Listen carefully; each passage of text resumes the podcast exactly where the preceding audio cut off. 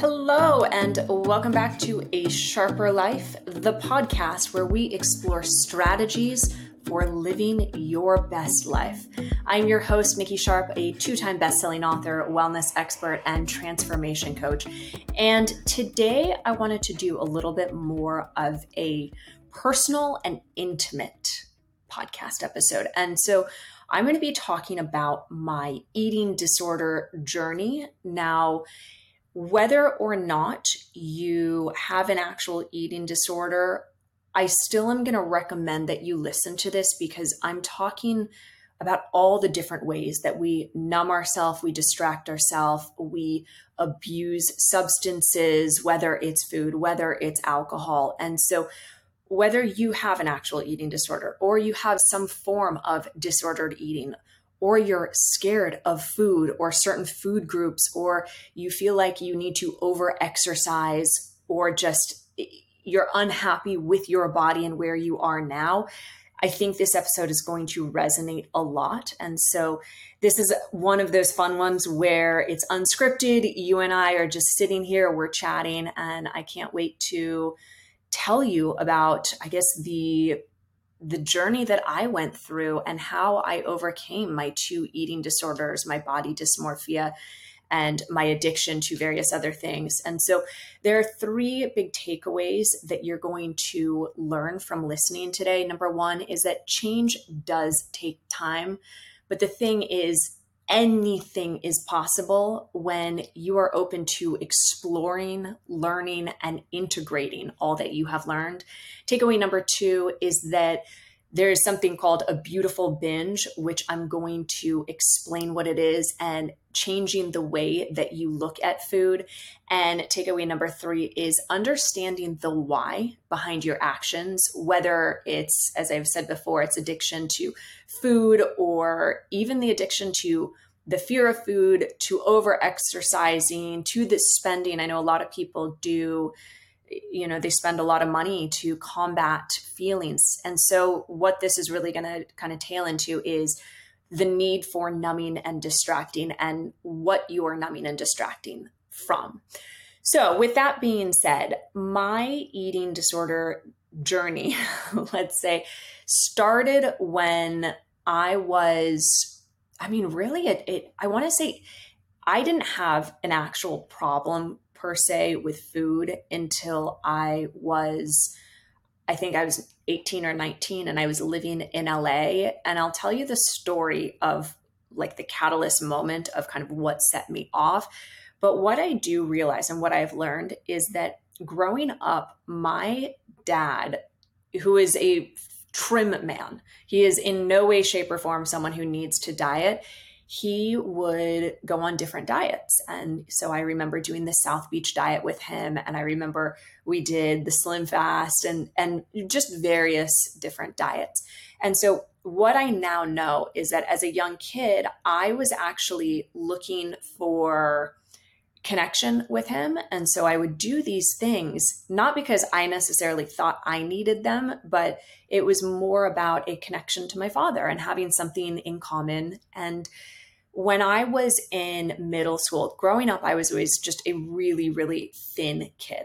Now, yes, I am very aware that I have been blessed with good genetics and that I I have the certain body that I do, but when I was in middle school, I didn't really understand exercising and the power of exercising for the body and not I don't I don't mean exercising for you know, trying to look a certain way, but just like as a lifestyle, even though I grew up with two parents who, like, my mom cooked dinner every night for us. And my parents, my mom was an Olympian, my dad was a cyclist as well. They both rock climbed, we would hike. So I grew up in a very, you know, what one would think like a healthy household. And so in middle school, I was what you would call skinny fat.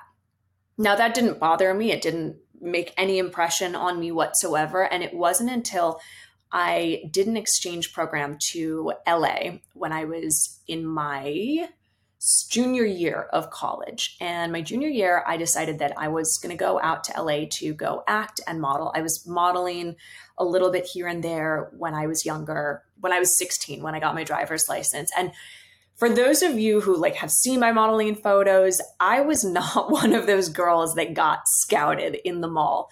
I had crazy acne. I was, as I said, skinny fat. I was not photogenic. I'll see if I can find my first ever modeling photo shoot. It is not cute, you guys. But that being said, I did learn the power of makeup and and whatnot. And so I decided to go to LA and I got there and I was so out of my comfort zone where I was now living in a dorm and it, it was a different style kind of campus. It, it was CSULA, Cal State uh, Los Angeles. And in that there were four different rooms in our apartment and so we all shared a kitchen there was no like dorm style eating whatever um, cafeterias. So we had one kitchen we had two bathrooms eight girls. So two girls uh, in each room. And it was the first time in my life where as an only child i was living in the same room as someone else. It was very loud on the campus. And suddenly i was it was there was nothing that I could control. Now, I share all of this because it's retrospective and I've done a lot of work to understand where the the disordered eating came from. And I remember seeing a photo of myself on the beach. It was right before school was starting. And I was with, or I think it was no, when school had started. And I was with some new friends. And I hated the way that I looked because, as mentioned, kind of skinny fat and my proportions were all sort of funky really like yes you could look at it and say you looked great nikki but i didn't feel good. I didn't feel confident.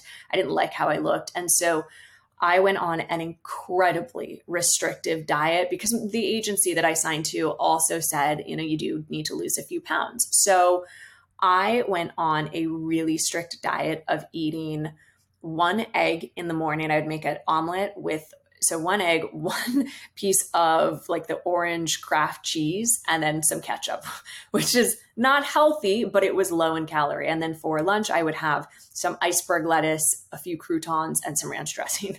And I laugh as I like, no wonder my digestion was bad and my skin was bad. And then for dinner, I would repeat either the salad or the omelet. And then I had night classes. So I would do, I wasn't drinking coffee at the time. So I would do green tea with skim milk and like four packs of Splenda, which not just not good. So I did this for a year and I started running crazy amounts. I'd always loved running, but I started running a lot and I was also doing a swimming class. And so I lost weight very quickly. And I remember going back to Colorado for Halloween and everyone was saying how skinny I was and not in a good way. People were actually quite worried for me, but I felt great because of two things. One, yes, my body had changed, so I did feel more confident, but two, I felt more in control of various things in my life.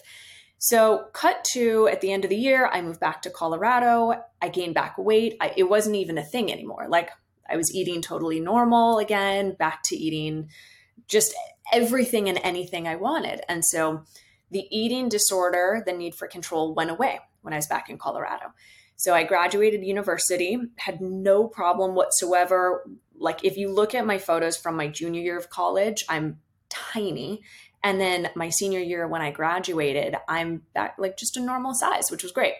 And then I went to Shanghai and once again immediately you know the whole eating disorder kicked in again where I was sharing a room with someone else. I was not happy we didn't have uh, Facebook was blocked in China at the time, I believe, when I was there, and we weren't you weren't like Zoom calls or anything. Like I had to actually go buy a, a calling card to call home, and so I would email with friends and family.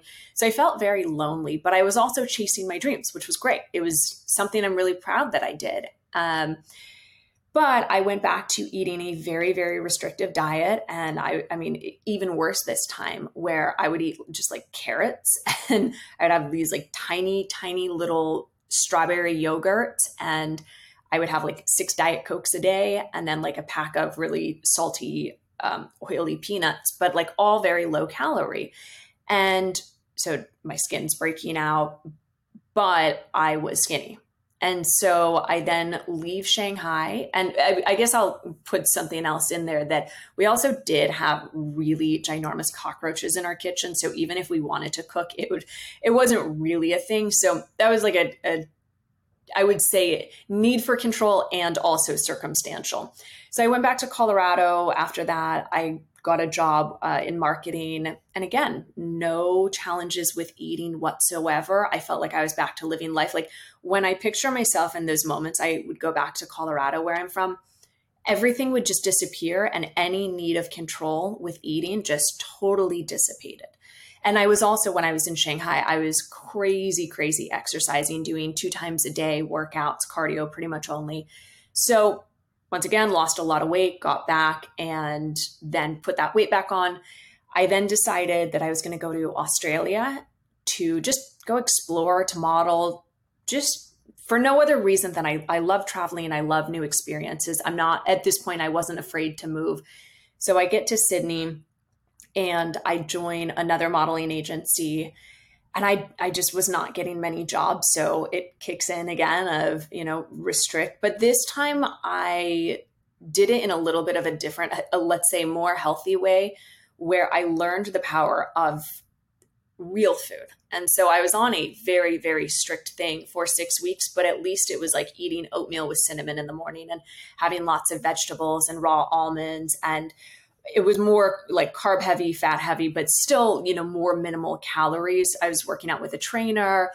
And during this time, even though I lived in an apartment on Bondi Beach and I loved my roommate, I was still very lonely. And I went back into the very restrictive eating after I came off this detox, lost a ton of weight once again, felt amazing, thought I looked great. When I look back on photos, I'm like, you look like a 10 year old little child, Nikki. But at the time, I didn't see that. And so I also wasn't really drinking much at this point. But what would happen is that I would start binging on raw almonds because that was part of my diet. I didn't want to cheat on this six week thing. And I would eat so many that I would feel physically sick. And that's not it's not a nice feeling. It was the first time that i'd ever experienced this. So then my dad came to visit both my parents separately and he was with his his then i mean his wife and they would buy chocolate and various things. And i remember when they would be out i would start binging on all of the chocolate hoping that they wouldn't tell. And sometimes i would go and buy it to replace it. And so later my dad sent me an email, which was one of the hardest emails I've ever, ever received, but I understand it now, where he said, it was like being around Dr. Jekyll and Mr. Hyde, where he didn't ever know which side of me that he was going to get. And when I was in those moments of the binging and then the self hatred afterwards, of course, I turned into a version that I didn't like. But I was so in it that I, I couldn't remove myself to see that behavior at the time. And so, cut to, I then decided to do a not a year, but I, I, guess a while of international modeling because I realized that at 22, and this sounds crazy, but at 22, you're getting old, older for a model, an international model at least. And so I was like, this is my one chance to do it. So I took it. It was amazing. I'm so glad I did it. I first went to Seoul, Korea, which was so much fun. Oh my God, it was just the best. And I lived with two other guys. We went out and I was with a really small agency, but once again, I wasn't getting much work. And so, something that I learned within the modeling industry was that my agents never really knew how to place me, meaning they didn't know what jobs to necessarily send me to because I was too skinny for a lot of the commercial work. I was, you know, the blonde haired, blue eyed girl where that was kind of all the rage, but I was too skinny for that kind of commercial work. I was also too tan for for Korea because they love you being really pasty white. And my agents at the time in Korea so uh, what I'll say is that I had a more balanced diet in Korea than I probably had anywhere else while I was modeling, and I was eating, you know, noodles from the street and we were all going out. And because of that human connection, I found, and again, this is retrospective, I now realize that I wasn't as restrictive. So I was still really, really skinny, but I was a little more mindful about portion. So I was still allowing myself to eat kind of what I wanted, but I was still really, really skinny. And I, re- I actually remember getting on the treadmill at uh, the treadmill, uh, getting on the scale at one point and it was a certain number and i said i cannot go below this i mentally cannot let myself go below this so i was at least aware that even though I was doing that, I also didn't want to go further with it.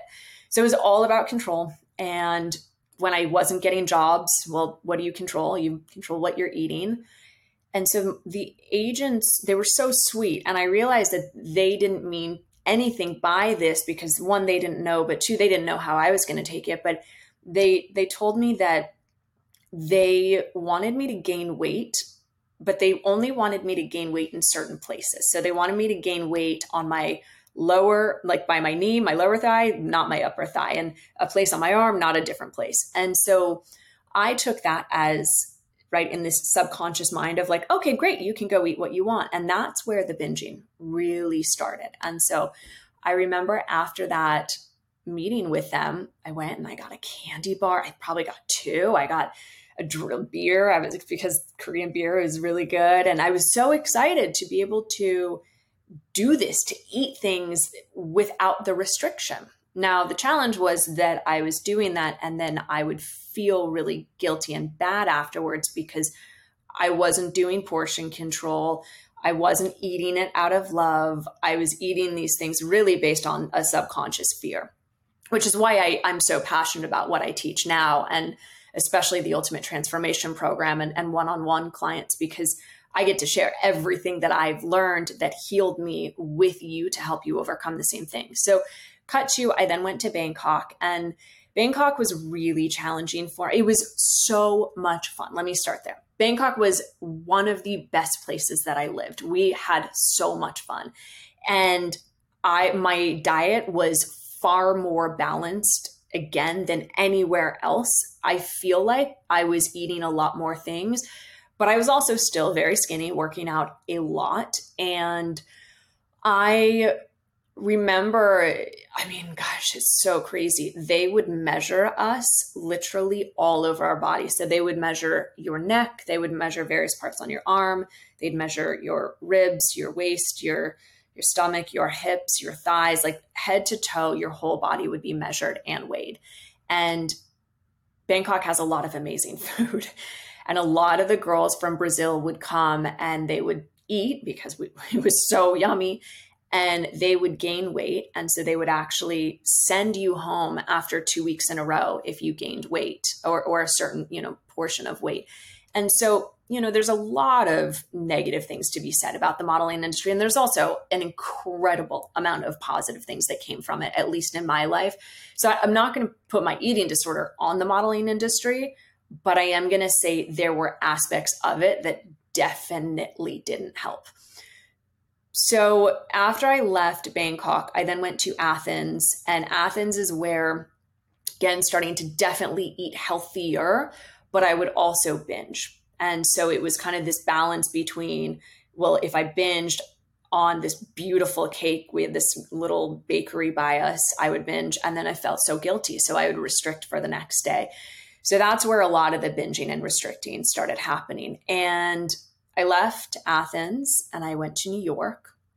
And after I, being in New York, I yeah, New York was really tough because there was a food shop on every, like literally every other shop was something food related. And for someone who had serious issues with eating at the time, that was really, really challenging for me. Um, oh, actually, I just realized I went to London before I went to New York. And the reason I tell you that is because something that I learned about myself was that the more west that I went in the world, like traveling around the globe and living, the more I started binging because one, it was more accessible, and two, because of just the ingredients that they put in their food. Like they do not put the same ingredients in their food in South Korea as they do in New York. And so, one, there's like food addiction, actual chemical addiction coming in. Two, the availability of food became even more. And so it's like, you know, you're in Korea and you go out at eight o'clock or nine o'clock, like stores are shut. And then you go to London and stores are open much longer. And then when I went to New York, stores, some are open 24 hours a day. And so I found that New York was really, really challenging for me to be there. Um, I was also desperately unhappy. And at first, I lived in a model apartment and then I moved in with another model and her boyfriend. And I came to later find out that they were doing really, really hardcore drugs, which is one, how she was staying skinny, but two, just like that Jekyll, Mr. Hyde comment my dad made, I could see that in her, where when she'd done the drugs, she became a totally different person that I didn't like being around. And I was, I, I tried to avoid her at all costs in, at that time. Um, she ended up telling me to leave the apartment one day when she was on a, a, drug binge and she was really angry that I was giving her boyfriend some tips on how to ease his back pain with yoga. And she, long story on that one, but she had told me to leave. And I, I took that as a, you know what? That's it. This is the universe giving me a sign to leave, to go home, go to Colorado. So I called my mom and said, you know, hey, can I come home? I'm literally going to ship some boxes today and buy a ticket. And she said, Of course. And I went to my modeling agency and I told them that, you know, I want out of my contract because I felt very taken advantage of with them. They were not paying me the money that I was being told I was going to get. And that was the last modeling job that I did with any sort of love and joy. I actually decided after that I was never going to travel again as a model. And the other thing about that was as I was learning more about nutrition too, I did, I remember um, her name is Cynthia Sass. So I did her program, which was a really well balanced program in terms of food. And I felt the best that I have ever felt in my life and I lost weight, felt great, and I wasn't binging, restricting while I was on the program.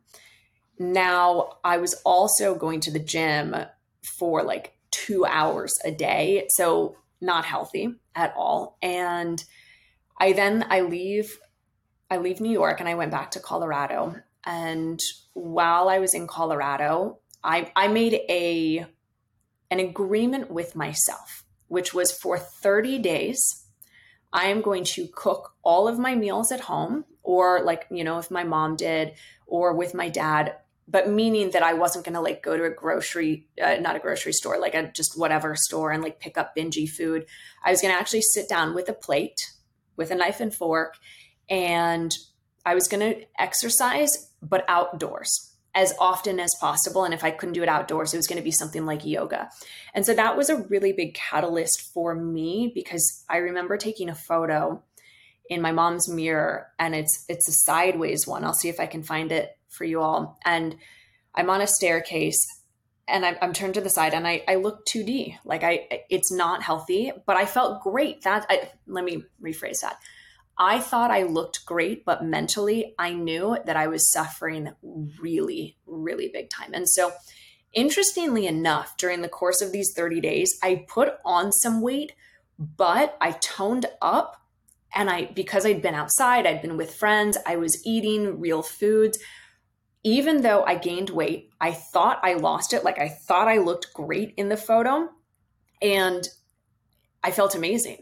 And so I learned there was something about food. And it was like this little click went off in my mind, which was, and it wasn't the full click yet, but it was like, eat real food, feel good.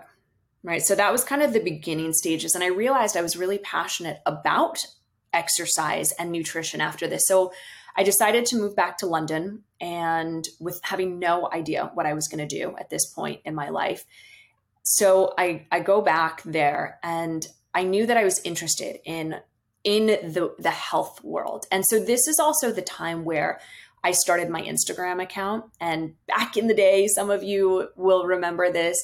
The account was called Skinny Mini Me XOXO. And it was because I was still on a mission to be skinny. That was like all that mattered. And we didn't have the fit mentality yet as society. That that was a still a few years to come. And so I go back to London and I decide that I'm going to sign up for a a personal training course, uh, not personal training, but like a nutrition, but a very science based one.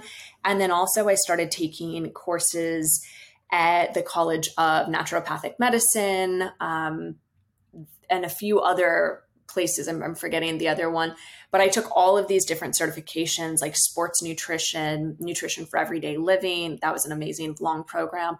I did one on raw foods. And so as I learned these, I realized that there was something, there was a passion about it, but I was still going through very much my binging and restricting really, really badly. And so at this time, this is now 2013, I go to a doctor and I tell him that I have depression and that I'm a little scared that I don't want to be here on this planet anymore. That's how bad it had gotten. And why I believe it got to that point at that time was because the binging and the restricting, I was beating myself up so much for every decision I made or didn't make. I was lonely. I got a job as a PA and I started helping. There was my coworker was getting married and she was doing all the wrong things. And I started giving her just really simple tips just things like I was passionate about. I'm like, oh, well, you like you could do this and add some almonds to your oatmeal in the morning. And she did it and lost all the the weight that she wanted to for her wedding quicker than she thought. She felt amazing. And I remember her telling me that she couldn't have done it without me and that I definitely had something special. And so at this point, I had gone to the doctor because I'd gotten let go from that job and the binging was getting really, really bad. I was living in this tiny attic. I, I kid you not. I was living in an attic in an apartment in Kensington, South Ken, and I had a mattress on the floor. I didn't even have drawers to put my clothes. I had like one tiny little rack. I was paying a lot of money and I lost my job and I, I just I didn't know what to do. And so I and I didn't have any money to spend or do any anything of that nature. And so I went to the doctor and and I said, you know, look, I, I have an eating disorder. And my parents knew that I had an eating disorder um, when they both came to visit me in Australia. My mom, at least, I told her it was one of the hardest things I've ever done. Was I, you know, we were sitting down having wine one night, and I said, "Mom, I, I have something I need to share with you." And I was like, "I, I have an eating disorder," and she was so sweet though. She was like, Nick, I I know. And it was interesting because when that happened, I I I thought it was like the end all be all. I didn't know what to do about it. And then it was actually quite validating to have her say she knew and then just to even speak my truth in that because it was admitting it to someone else, not just keeping it for me. So I really encourage you that if you're going through some challenge right now, talk to someone I mean, this is what people do with me when they work with me. I become your confidant because I understand what you're going through and I know how scary it is to share. So, anyways, cut to I tell my doctor then, 2013, that I, you know, I'm a little scared that I might try and commit suicide. And I was terrified of that. And so he gave me a referral to an eating disorder clinic and I met with them as like a preliminary i explained the situation and they said okay it's a six month waiting list to get in. And i just remember going back to my doctor and saying i don't have six months at this rate. So he put me on antidepressant medication. I took it for literally one day and i was like i am not depressed. Something is wrong and i need to understand what it is because naturally i am a fun loving bubbly joyful kid. My mom always called me pollyanna when i was growing up I always saw the bright side of things. And so that became really the big, another big catalyst to the journey that I took. And as I share this, I really want you to start to think about your own life of what are those defining moments? I call them ahas. So if you've ever worked with me, I always talk about it as the aha. And the aha is that light bulb moment where it's a catalyst for something, even if it's the most simple, simple thing. It's just like, oh, huh, how interesting. And so I started having more and more of these little aha moments that became the catalyst for more and more change. And so in your own life, what have those aha moments been?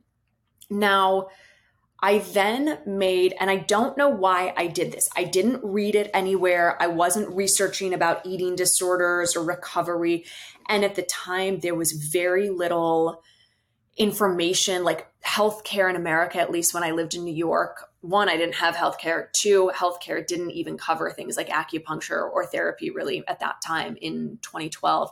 And so I had this aha moment, which I didn't realize at the time that it was going to be such a defining moment in my life. But I told myself I would only work out if I ate well that day. And I would not work out if I didn't eat well, meaning if I binged, I was not going to go to the gym because I was in a place of trying to burn the calories off, which insinuates that I'm always doing something wrong. And subconsciously it's me telling myself that I don't like myself, I don't like my body, and so I'm going to exercise because I don't like myself. So I want you to think about that as well. When you exercise or when you make a food decision, do you do it because you like yourself and because you want to see change because you know you deserve it? Or are you doing it because of self hatred? Because if it's self hatred, I can already guarantee that you're not seeing the results you want. Because when we do things out of hate or anger or fear which is what i teach in in my programs then you actually go down the path of getting the results you don't want. Meaning if you're trying to lose weight but you're exercising out of hate for yourself you are not going to lose that weight. Or if you do you're not going to keep it off and you're going to gain the weight back and then some which i work with a lot of people with this challenge. And so the programs that i now cover with people with my clients is how to lose weight and keep it off for good for life. And that's because of the tools that I've learned. So I do this and the reason that this thought came into my mind was that I started thinking about kids me as a kid. I'm like I used to love exercise. I used to love playing outside. I would run I would hopscotch. I'm like but now I don't love exercise. And I'm like, but I do. I do like exercise. I like the movement. And so if you're someone who says, oh, I don't like exercising, I'm actually going to call bullshit on that.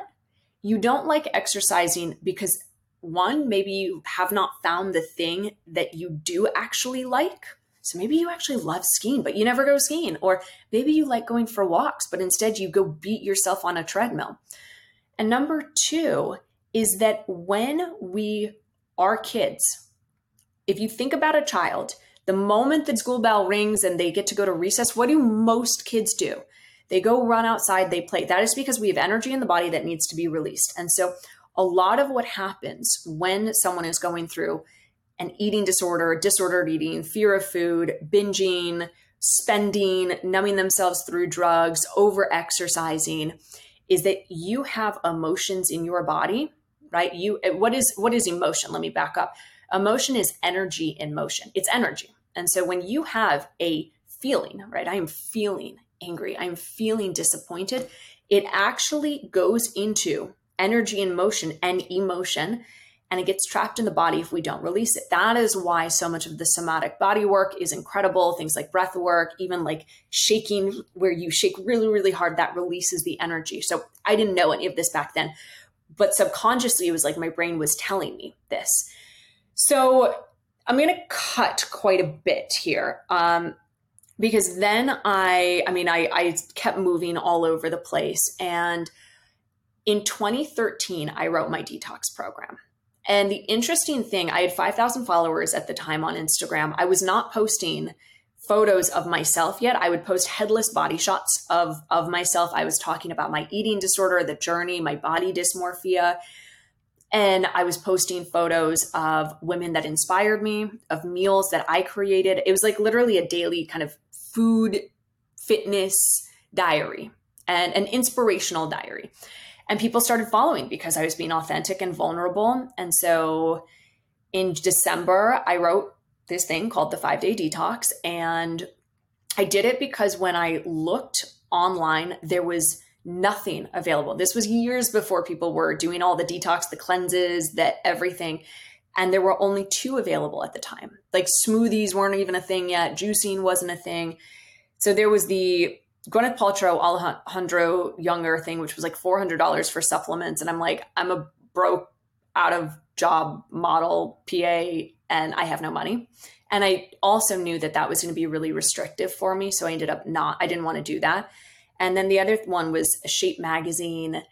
It was like for dinner one night, eat, you know, six ounces or four ounces of salmon. I don't like fish and six spears of asparagus. And I was like, so that's definitely going to trigger my eating disorder.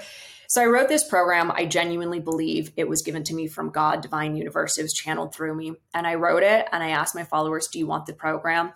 I had never tested the recipes before I, I even put it out there as the ebook, but there was like an internal guidance that I knew. And I knew when I wrote the program that the macros were going to be perfectly balanced I didn't do any of the calculations until afterwards. And I, it was like to the T of what I, I thought of in my mind. It was shocking. So that's, I really do believe it was a gift from divine, whatever. And so I did the detox, as did thousands, hundreds of thousands of people worldwide during this time.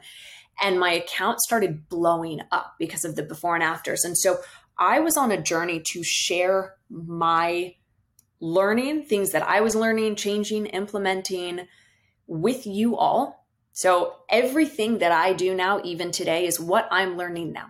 I share with you. So I did that and my I changed the name on on my Instagram from Skinny Mini Me to Stay Sharp Be Strong. And that was another one of those catalyst aha moments uh, where I was like, I don't want to be promoting this message anymore.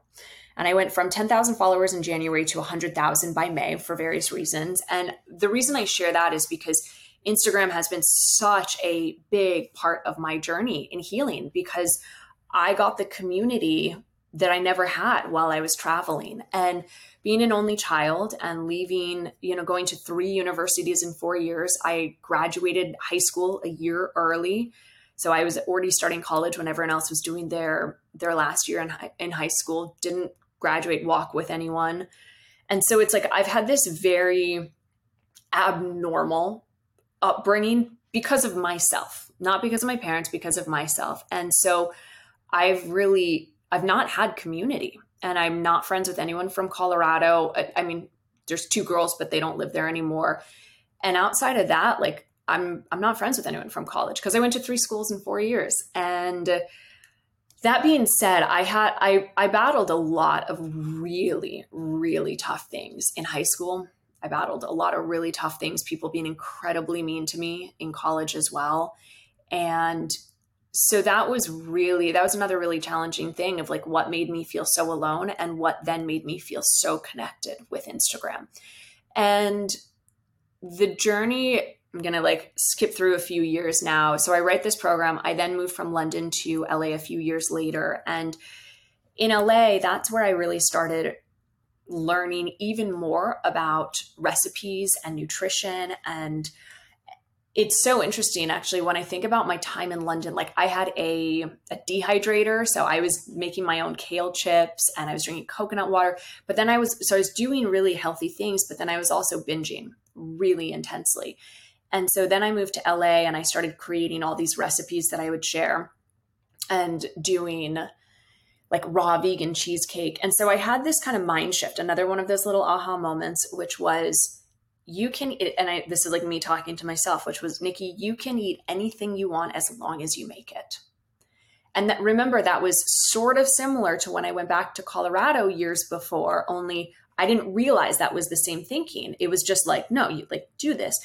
And so then my first book comes out, uh, the five day detox, five day real food detox. And what was so challenging during this time is that I'm on TV, being featured in magazines. I'm 27 years old or 26, 27. And, you know, what looks like it from the outside is that I have all this success. I have my life together. I got my shit together. And while in a certain way I did, I also didn't. And I still was going pretty heavily through the the binging and the restricting and hating my life and being terribly, terribly lonely. And I was in a pretty toxic, abusive, like emotionally and mentally abusive relationship on and off for six years. And, you know, part of what I attribute to that was because I was in a toxic and mentally abusive relationship with myself. And so, if we know about the law of attraction and like attracts like, of course, I'm going to attract someone that's good to me one day and someone that's totally crazy to me another day, because that's how I was with me. And that's a concept that we talk about in the Ultimate Transformation Program deeply is the spiritual mirror. And so, and again, this is all in hindsight that I know this. This is not, I, I didn't know this back then, but I kept going back to that relationship because of the safety it gave me, just as I kept being in the binge and restrict cycle because of the, and this is going to sound crazy, but the perceived safety it gave me because it was certainty.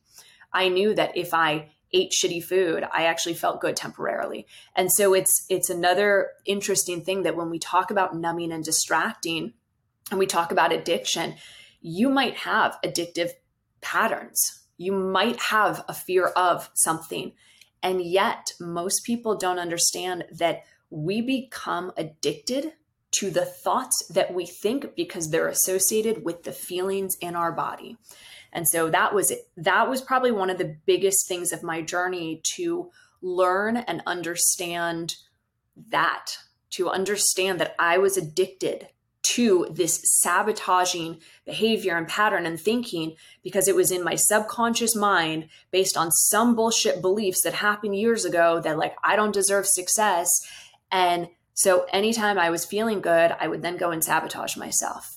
And so I just want you to think do you do that in your life? If so, I I encourage you to learn more about UTP because this is why my clients see lasting change for their lifetime because of the work that I've done to understand this. And so, anyways, lo and behold, then I, I, uh, after that book, I went to Bali, did my yoga teacher training, and zero issues with food. No binging, no nothing. Everything was fine. So I'm not sure if you can see a pattern here, but there is a pattern that anytime I'm part of community and I'm not alone, and I'm doing something that makes me feel good, right? I'm doing something to progress myself.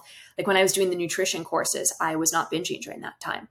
So, just another thing for you to reflect and think about in your life. And so, then I went, I did my yoga teacher training. I came back, I wrote my second book, published that once again on magazine covers. I'm you know, doing all the TV stuff, right? Doing these beautiful recipes. I mean, I'm so proud of that book. And this is where I actually came up with the concept of a beautiful binge. And if you haven't picked up Meal Prep Your Way to Weight Loss, which is a great and also not great title because I understand the whole society. We don't like talking about weight loss, which is total bullshit because everyone wants to feel better, whether it's five pounds or 50. But the concept of the book is that I'm giving you so much information about foods, the nutritional benefits that you don't know. Like, sure, you can go Google why is a blueberry good for me, but I break it down in such an easy and simple way. And I, put together really easy, beautiful meals. And one thing that I learned during my journey was count colors. And the more that I started counting colors, and the reason this actually happened, that I was quote unquote counting colors, is because when I was photographing food, I realized that if I, you know, put some mint on a bowl of berries, it looked better. And I and I realized that during the detox. I was like there needs to be colorful foods. And so as I was taking photos, it was like no, there needs to be colors. I didn't learn this in 2013. Like I honestly did not learn this in any of my courses. Yes, they talk about colorful foods being good for you, but it wasn't as big of a concept as what I've learned and, and teach now. And so from there, I get to a place where I remember telling my boyfriend at the time, this on and off one, we'd gone to a business meeting and I was totally overwhelmed. I was totally stressed out. I just, I was not feeling good.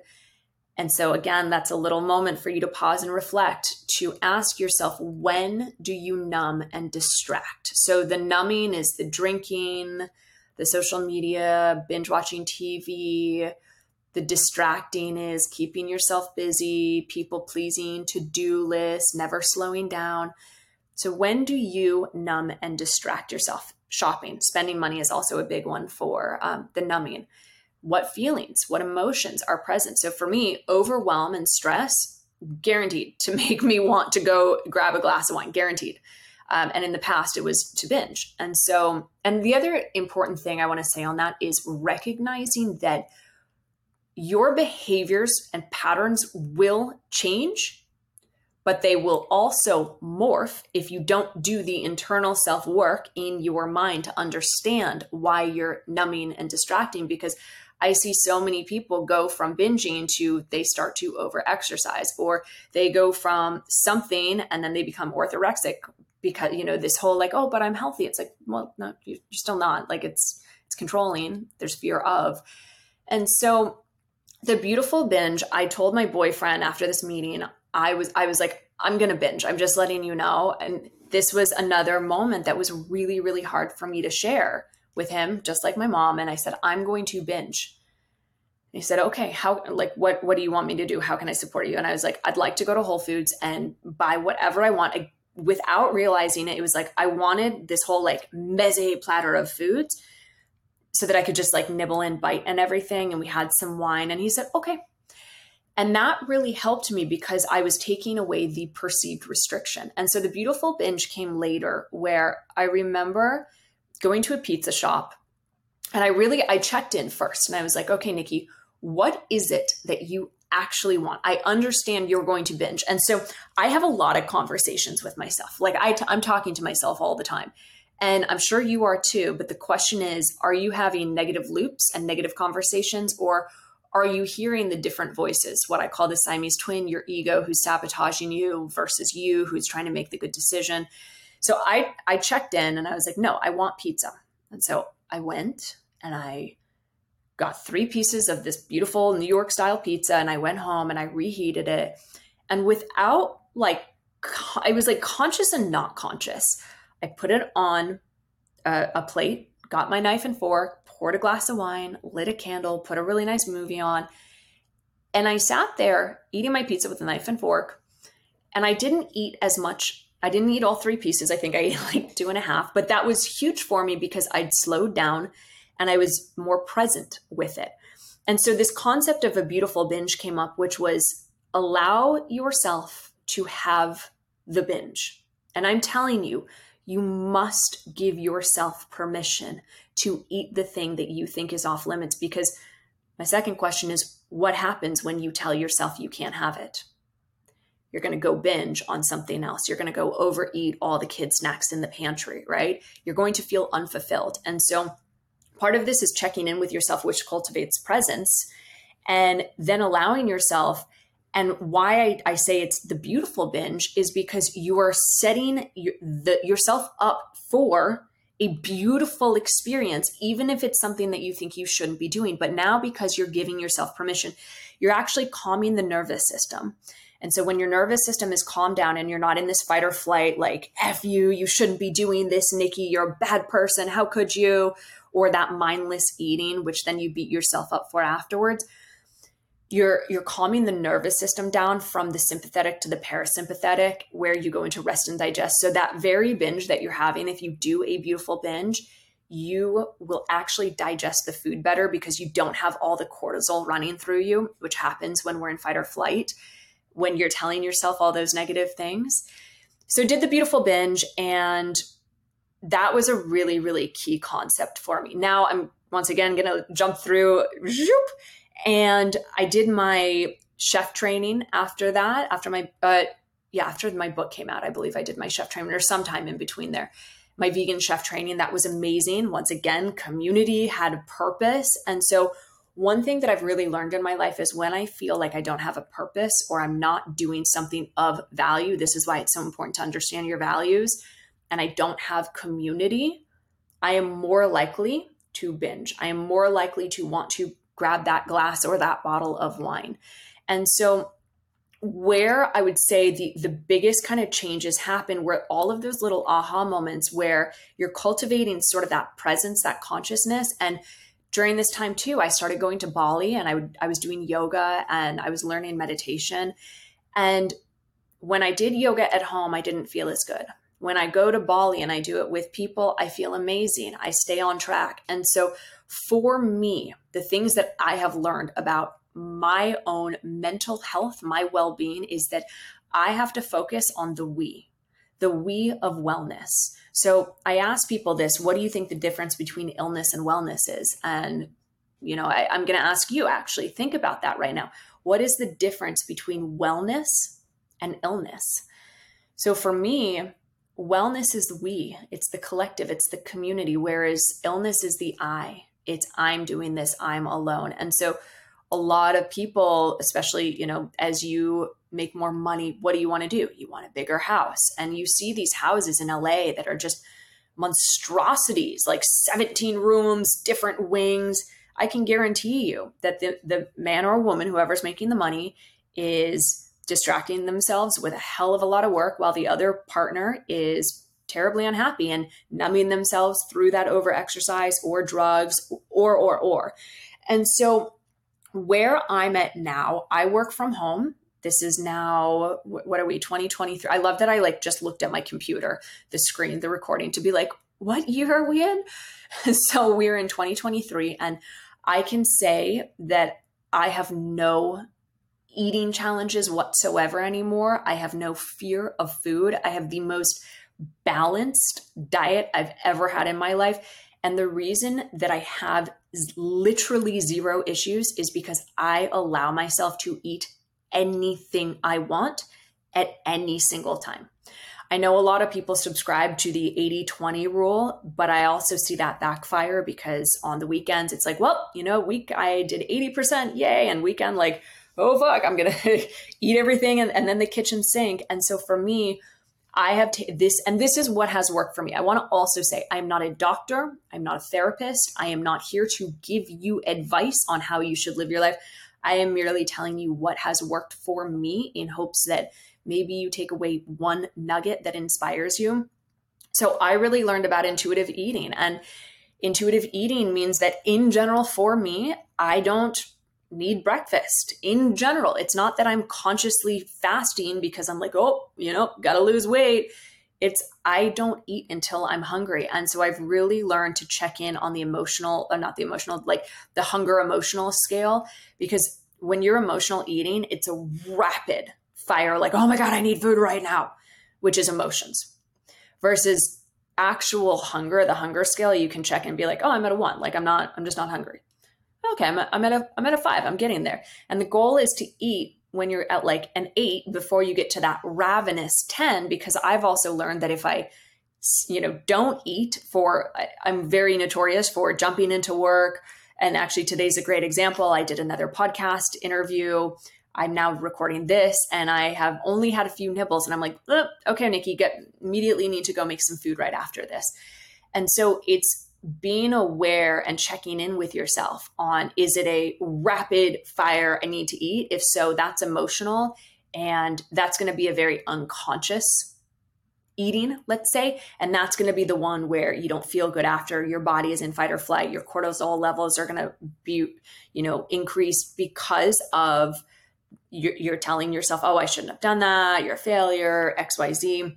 And so, really getting aware of what that self talk is and then on the other side of it is just that um, the hunger scale. And so as I was saying, it's it's 2023. I work from home. I don't have a lot of community. Like I have Instagram. I love it. I also sort of feel, and I, you know, this is my perception, but I feel like two things have happened with with Instagram. One that it's harder to have a really deep community because we all follow so many people and we're inundated with social media and just there's so much we're being pushed you know in our face with things and and i i speak for myself on that like it's very true i don't feel as connected to people i follow and the damn algorithm doesn't even show me half the people that i follow and then I don't sit there and comment and like as much because I'm also busy. And so I, I actually I'm going to say three things. One, I think we've all gotten busier, and so we're numbing and distracting ourselves way more than ever.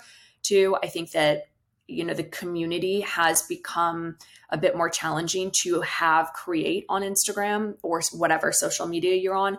And I also, and again, this is just my perception of my account. I feel like as my profile you know rose and people now look at my account and there's 560 something thousand followers whatever like and i love you all. If you are listening to this just know i love you. And i'm so grateful that you are here and a part of everything i'm doing. Um, and the reason i say that is because i feel like people have maybe become a bit scared to reach out to me to respond back you know in comments to write things on captions or like i almost feel like maybe there was this air of like Nikki is, and I don't want to, I don't say this with ego, but like Nikki is untouchable of like, oh my God, she'll never write back to me. And I'm like, no, no, like literally, guys, like write to me. I'm lonely, I'm bored. and so it's, it's hard for me because, you know, I, I work from home and I love my clients. And those of you who have worked with me, I know you all can attest to, you see my passion in everything I do because that's what I that's my purpose. That's my calling. I've been through everything I have to truly be able to help other people. And I also realize that there are times where I can definitely numb and distract myself with my to-do lists, with grabbing that glass of wine or that maybe bottle and and the difference of where I am now is I have a lot of grace and compassion for myself where I understand I'm on a journey just like all of you and I understand that I get to peel back these layers and get deeper into the understanding and the why. And so, you know, going back to the takeaways that I, I hope that you have been paying attention to, that change does take time. And if you have any sort of addiction or you have any sort of fear of food or you have an eating disorder and you feel like you're never going to get over it or you binge or or or or any of them right or you overspend or you drink change can happen. And I'm here to tell you firsthand that I am living, breathing proof that I thought I would never get out of this. And it took time though. And here's the main thing you have to be willing to find someone to help you because you cannot do it alone. Let me say, let me add to that, you can do it alone because I did. It took way too long though. And I wouldn't wish my journey upon anyone, which is why, again, I'm so passionate about teaching because you shouldn't deserve or you don't deserve. You shouldn't have to go through the pain that you're feeling. And I understand that pain of whatever it is you're going through. And so I just want you to know that there are people like me out there, whether you work with me or you work with a therapist or another coach. One, make sure that they are living, breathing proof that their content and what they teach works right? That they did it themselves or they have enough clients to prove that. But also just know that like doing it alone is where the illness, the I comes from. I want you to really kind of embody this we, the collective. And so the other thing, as I talked about, is that beautiful binge and really accepting that we are all going to have moments that we don't like. There are times where, sure, I am fucking pissed off and I'm like, fuck it, I'm gonna get drunk tonight. And I share that because I want you to know when I do that, it is a conscious choice. I do not beat myself up for it afterwards, which means I do not go on the sabotage bandwagon. I don't go through the spiral of suffering because I check in and I'm like, yep, that's it. I'm very aware that I am numbing and distracting myself today, but it's the awareness that allows me to then make the decision. And then the next morning, when I'm out of it or I wake up and I'm like, oh God, I, don't feel very good. I'm like, okay. And I meet myself with grace and compassion. I'm like, all right, Nikki, right? That conversation in the head. What came up for you yesterday? Right? I journal. I'm a huge advocate for journaling, of doing the dream binder, which I teach in UTP, of getting clear, like just become inquisitive to your own life. And that's what I do. If I go through a night and I've definitely numbed myself or I've totally distracted myself with my like overwhelming to do list and then I burn out in work, which happens, I slow down and I check in. I'm like, okay, so sweet, sweet girl, what happened here? Let's talk about it. So, and I have a therapist that I work with as well. I think that every single coach or every person in life should have a coach, a mentor, or a therapist. Like that should be a non negotiable for anyone you work with. But also just understanding the why behind your actions. So, really getting clear on why what emotion came up, what feeling, what could you try, what could you do differently. Everything is about just trying things. And I, I love this analogy of let's say I give you a tool and that tool feels really weird. I want you to think about that tool being like a jacket where I've just given you a jacket and I've said, okay, try it on. And you're like, mm, doesn't feel that good. Or maybe it's jeans or a pair of shoes. But then if you've ever had a pair of shoes and you're like, yeah, I just, I had to break them in and now they're super comfortable. That's the same as trying out these different concepts. So for some people, breath work, you know, is amazing. For other people, solo meditation alone is amazing. For some people, doing group activities, doing yoga together in a community is what's needed. So it's trying something on, seeing how it feels, after a few times then you can say no that pair of shoes doesn't fit right? That that thought that concept didn't work for me. And so you know I, I really hope that you have taken away something and if you did i would love to hear what it is i would please please i'm begging you no, I'm, I'm joking not joking but send me a dm on instagram let me know what you what you took away from this podcast what you learned um as i said i love talking to you i love the community i miss I miss connecting to people more. Like I just feel like it's gotten harder and we're all so busy. But I just want to say thank you so much for listening to this. And I share all of this from the bottom of my heart. As mentioned, this was completely unscripted. And I just, I hope that it resonated for you in some way or fashion. And if you know anyone that could benefit from listening to this episode, please share it because I think what I'm talking about is something that not a lot are talking about. And I, I, I just want you to know that one, you're not alone, whatever you're going through, and two, there are solutions out there. So if you enjoyed it, please share it. Give it a thumbs up, a, a heart, a like, a whatever it is. If you're listening on Spotify or on iTunes, please leave a review if you enjoyed this as well. And until next week, here's to a sharper life.